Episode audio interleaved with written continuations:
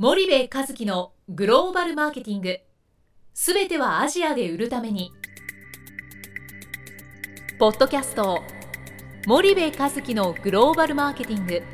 すべてはアジアで売るためには過去10年間で1000社以上の海外展開の支援を行った森部和樹がグローバルマーケティングを分かりやすく解説します。グローバルマーケティングとは世界のニーズに応えて利益を上げること。アジアで売るためには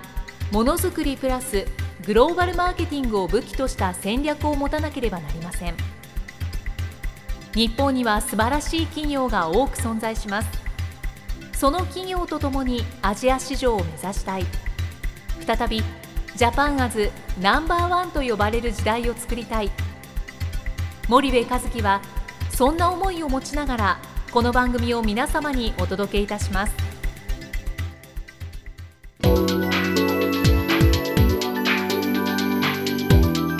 こんにちはナビゲーターの東太郎です。こんにちは森部和樹です。森部さん引き続きあの村山社長をお迎えしてますけれども、はい。今回はどういったお話を？そうですね。今回はちょっと東京オリンピックの話題を中心に今後ンバウンド事業がどう変わっていくのかまた変わるべきなのかこんなところを村山社長にお伺いできればなと思います村山社長どうもよろしくお願いしますよろしくお願いします。えー、とまずまあオリンピックが2020年決まったわけですけどもいかがですかねその辺ははい。まず個人的に最高に嬉しいですね。あのずっと見てたんですけど、本当に素晴らしいなと同時に、やはりまあうちの会社だけじゃなくて、やはりこのインバウンド、あるいはまあインバウンドの枠を超えてそのまさに日本国内で事業をしている、まあ企業さんにとって、まああの非常にいいチャンスが来たのかなというふうに思ってい。ます。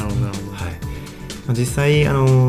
ー我々もいろんなその企業さんとも接点あるんですけど、や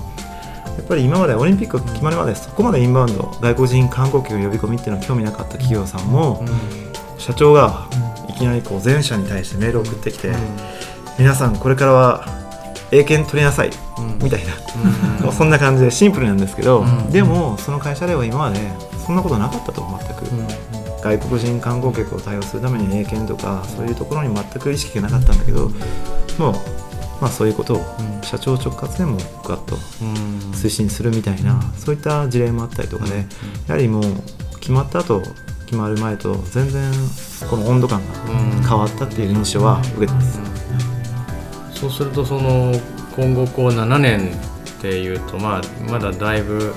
先のような感覚を受けるもののこの7年なんかふわふわしてるとこうすぐ7年経ってしまってそうですよね。インバウンドってこういきなりね来月から来られてもその受け入れ体制みたいな話があると思うんですけど、でこれってまああの個人のレベルから企業のレベル国のレベルってこういくつかのレベルがあって、今回のこのインバウンド東京でオリンピックをやるっていうのは我々その1億2000万人とか日本にいる何十万社何百万社の企業に平等に与えられたこの一つのチャンスだと思うんですよね。はい。でそうなった時にこうまず何をこう国レベルでえー企業レベルでそして人レベルでこの7年間準備していかなきゃいけないのかなんかこんなようなお話をちょっとこう教えていただければなと思うんですけどいかがですか？そうですね。まずあのまああの日本国内でも話題になってますけど、あの滝川クリスティさんが、あのおもてなしプレゼンしたじゃないですか、はまあ、あれで本当に、まあ、大きなインパクトも与えましたし日本国民にもあのオリンピックは、まあ、おもてなしなんだというマインドっていうのはやっぱりちゃんとあの、まあ、浸透してると思うんですよね、まあ、そういう意味ではそれって結構基軸になると思うんですよ。それは国であっても民間であっても、個人であってもそのおもてなし外国人観光客をしっかりおもてなしするためには、じゃあどうしたらいいのか、どういうその体制がいいのか、どういうインフラが必要なのか、ま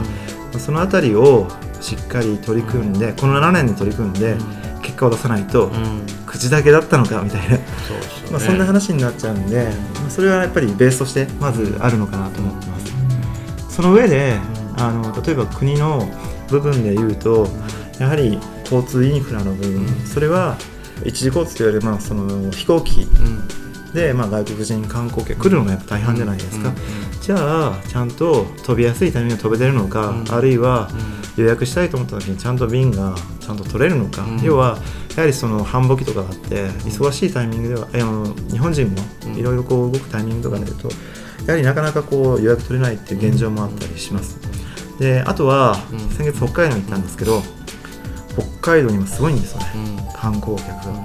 でそれは国内の観光客と外国人観光客がすごい来てるんですね、で何が起きてるかというとバスが足りない。うん。二次交通っていうのは、まあまあ、バスとか、うん。そのまあ街に着いてからこう移動する期間がないと特にまあ個人の方だったらまだいいでし団体客が来た時にバスがないともう致命的じゃないですか、うん。なので外国人観光客例えばタイとかの方が来たい台湾の方が来たい、北海道に行きたいって言っても、もう予約できないんですよ。バスが取れないがために、はい。まあ、そういう現状があったりします、なので、まあ、それは国とかあるいは自治体のレベルでまずその交通インフラってところをしっかりする。でその上でやはりあの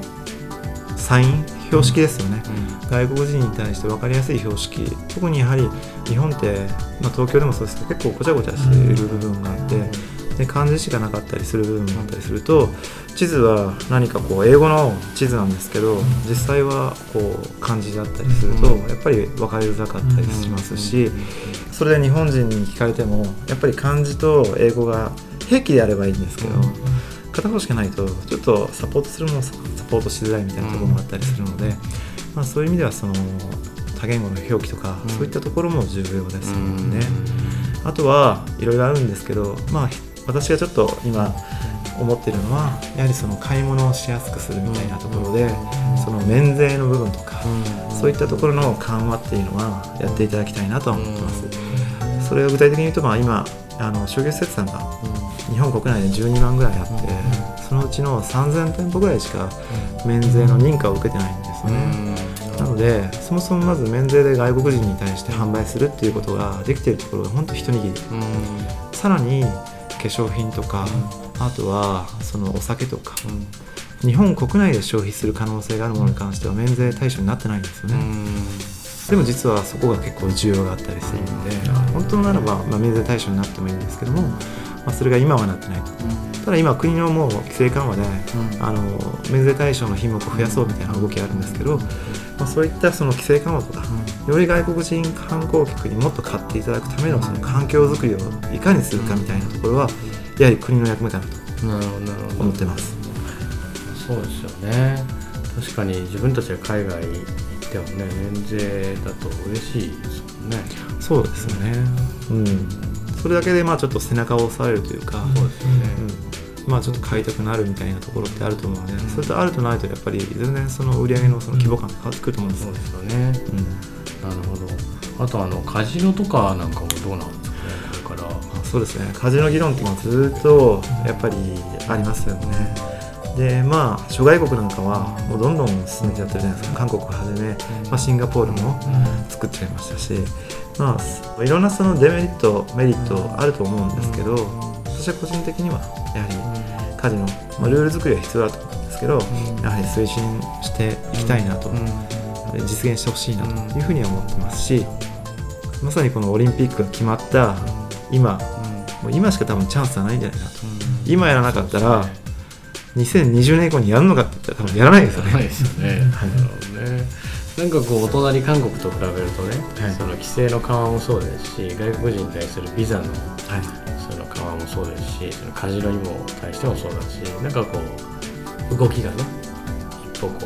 う後手後手にこう回ってる気がするんですけど、やっぱ早いですよね、韓国そうですね。韓国は本当に早いしあとは国がこうなんていうんですかね規制の緩和とか海外でのその発信であるとか免税であるとかいろんなものを結構スピーディーにやれる状況にありますよね。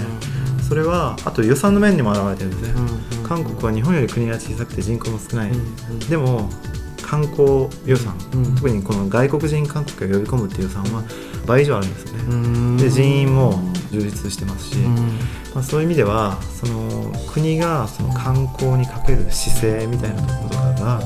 やっぱり大きく違うなっていうのはありますね。はじゃあまずはその7年間の間で国としてこう外国人を受け入れるそのおもてなしというものが本当に口だけにならないような、えーその規制であったり、えーインフラですね、はい。これをしっかり整えていくということが国レベルでは一つ重要になってきますね。い、そうですね。でじゃあ一方でその規企業レベルでいうとどんなあのことがこう必要になってくるんですか？まあ、先ほどのちょっと国とか自治体の部分でもう一個だけあの補足しておくと、やっぱりその PR ですね、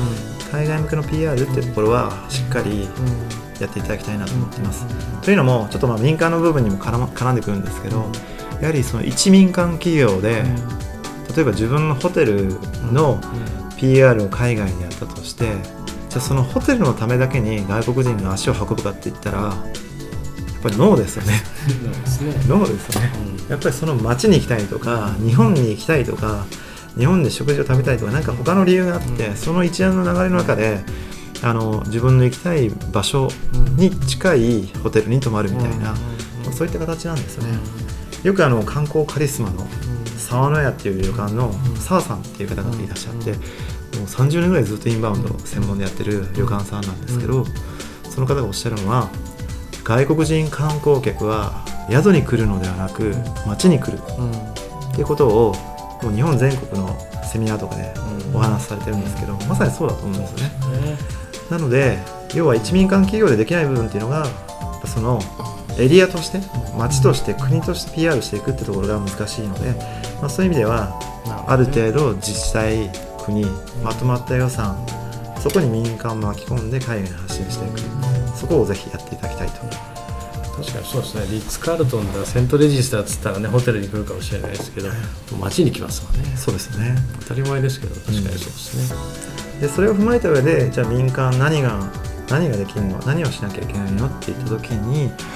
やはりあのまあ一つはやはりその受け入れの部分。実際外国人観光客が来た時にやはり宿であるとか飲食店であるとかそういった施設商業施設いろんなところが外国人観光客との接点の矢面に立つので、まさにそこで評価されるじゃないですか。もっとお金使おうかなとかあもう日本にもう来たくないとか、あるいはもうなんていうんですかね。あ日本の食事本当に良かったとか、おもてなし良かったとか、サービス本当にレベルが高い、いろんなその印象を持ってもらうっていうのがまさにそのビジネスのその現場あのおもてなしの現場だと思うので、まあ、そういう意味ではやっぱりまず一つはその受け入れのその体制の整備、で特に一番ベースになるのはやっぱマインドの部分かなとは思ってます。あの言葉とかもちろんあるんですけどまずはそのマインドの部分で外国人観光客をしっかり受け入れていこうっていうやっぱり心持ちをその従業員さんが持つ。で持たせるためにもまあ、あの2つ目その語学の研修みたいなところも必要かなと思ってます。で語学の研修も本当になんか英検でいうと2級3 1級とかそういうレベルじゃなくても本当になんていうか挨拶ができる程度がいいと思うんですよ正直、でも挨拶が英語でもできる中国語でもできる例えばタイ語でもできるみたいなそんな状況になると、自信つきますよね、現場が、でちょっと一歩こう踏み込んで、ちょっと声かけたりとか、挨拶したりとか、いうだけで印象全然変わってくると思いますし、なのでまあ大きな投資ではなくてもまずはそのマインドを変える。そのためにも例えばちょっと興味を言葉に興味を持って覚えさせるとか、っていうところはまず必要だと思います。まあね挨拶ぐらいねこんにちはハローアニョハセヨ、ウェイニーハオサワディカップ覚えておいたらね 5, カ国ぐらいはいけますもんね。そうですね。あとはあの商業施設って例えばあの時間消費で話をすると大体3つ課題があるんですよね、受け入れ側で、一つはその決済の部分、要はあのカード決済。例えば中国だと銀聯カードってやつが、それがちゃんと使える決済が用意されてるかみたいなところとかあと2つ目は免税の部分、先ほどの話にもあったようにちょっとまあ免税のその対応をしてるのかどうか、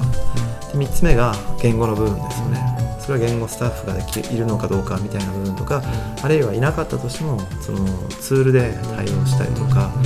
みたいな部分。その3つがやっぱりその受け入れ側での課題になります、その3つはやっぱりできれば2020年に向けて解消していくというところはやはりどこの商業施設さんでも前向きにやっていただきたいなと思ってます、そうするとそれはその国地域自治体とその地域の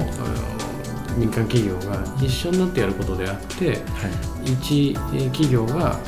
やるよりもより効率がいいですよというのが今の村山さんのそうですね。その話ですよね。うんなので個人としてもそうですけどまず気持ちを変えていけと。はい。で個人の気持ちが変われば企業の気持ちも変わっていってでそうの企業が一社一社が施策を繰り広げるんではなくて地域自治体であったり地域社会とともにその地域をいかにオリンピックに向けて盛り上げていけるか。ここが、えーいわゆる勝敗を決めますよというそういうことですよそうですね。極端な話民間でも予算がなくてもやれることっていっぱいあるんですよね、まあ、例えばその身近なところでポップを作るであるとか、うん。ちょっとした本当に予算投資じゃないですか、でもそこにいる外国人観光客に対して今まで何もやってなかったところに対して何か新しいことをやると確実に売り上げ伸びます、なのでインバウンドほど小投資でうん。かつ成果が出る部分ってないと思うんですよね、なのでまずそういった身近な部分でやれることはやるっていうところと、あとは PR とかになると結構やっぱ予算がかかったりとか、やれることの範囲が広がったりするんですけど、そこはやはりその自治体とか、国がそれなりに最近は予算を持ってプロモーションをかけてます、なのでその動きを把握して便乗ですね、もう便乗作戦であの地域の観光協会であるとかコンベンション協会いろんな組織があるのでそこに加盟するともう大体その地域を大体プロモーションをしていくってことをやり始めてる自治体も多いのでそこに組み込んでもらえばいいんですよ、そうすると自分たちはそんな予算は出してないんだけどその例えば横浜が横浜で海外に売り込むと、ん。その時にコンテンツとしてちゃんと自分の施設を織り込んでくださいみたいな、その辺のネゴとか動きっていうのはお金をかけずにしてやることができるんで、もうちょっとその辺の情報収集とかされながら動いていくと成果につながるんじゃないかなと思います。はい、じゃあまあ7年といえどもすぐに7年なんて経ってしまうので人企業地域社会ということで、まあ、一緒みんなが一緒になって協力してこう地域を変えていくってそういう話ですよね。ちなみに7年あればやれないことないと思いますね。7年で結構短いようで長いようで、まあ、ちょうどいいぐらいかなと思うので、今考えてアクション取れば7年あったら絶対実現できてると思うんで、まさに今がチャンスかなと思います。そうですね。わかりました。えーありがとうございます、村山さん。じゃあ、あの今回この辺にさせていただいて、次回またあの最後になりますが、インバウンドとアウトバウンドのあの関係性みたいなところについてお話をお伺いできればと思います。えーどうもありがとうございました。ありがとうございました。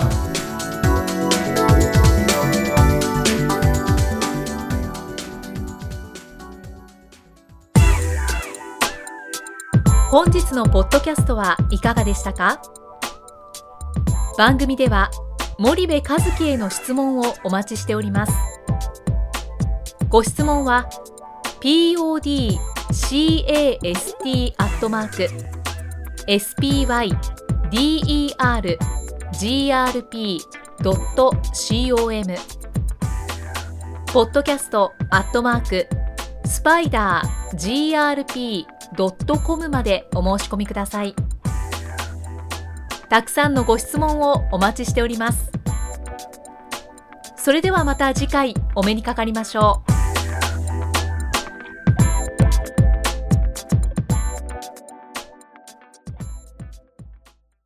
森部和樹のグローバルマーケティング。この番組はスパイダーグループの提供によりお送りしました。